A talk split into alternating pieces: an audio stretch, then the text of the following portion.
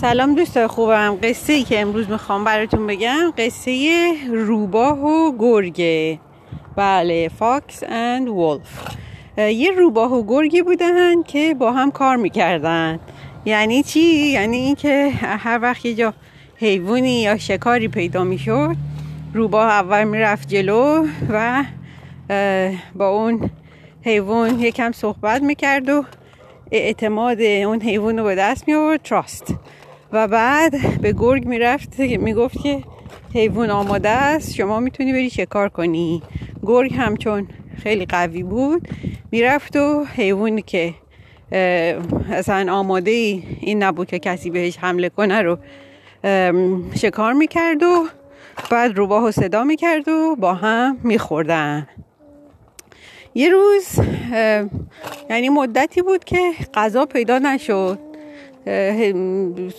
زمستون بود سرد بود حیوانا نبودن و اینها. روباه و گرگ خیلی گرسنه مونده بودن. تصمیم گرفتن که هر کدوم به یه طرفی برن و هر کدوم که اول حیوان رو پیدا کردن اون یکی رو صدا کنن تا بیان و کار رو انجام بدن و حیوان رو شکار کنن و بخورن. روبا هرچی رفت و رفت حیوانی پیدا نکرد ولی گرگ از اون طرف وقتی رفت یک مرغ پیدا کرد. بعد آمد به روباه خبر داد. گفت ای روباه یک مرغ پیدا کردم. تو بیا بری شکارش کن که بخوریمش. روباه گفت باشه. رفتن و رفتن و رفتن.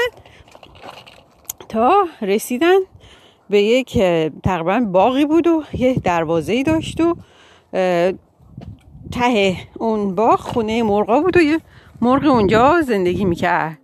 روباه نگاه کرد و دید که این فقط یک مرغه و خونشم درش بازه و هیچ چیزی نداره که مثلا مرغ بخواد فرار کنه یا مثلا نشه شکارش کرد.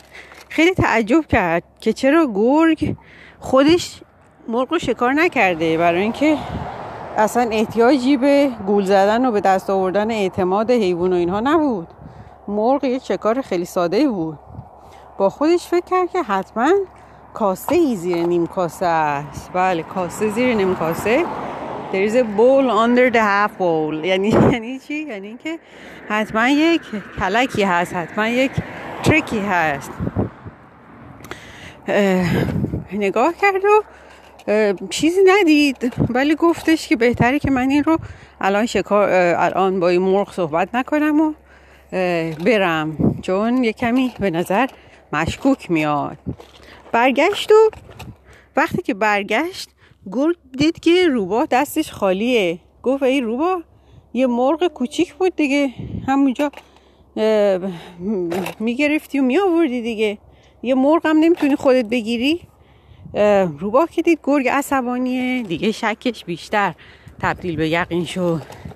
گفتش که ای گرگ من از این طرف اون طرف سوال کردم. این مرغ مال خونه یک قاضیه. این قاضی چندین نگهبان داره و اگر این مرغ رو شکار می‌کردم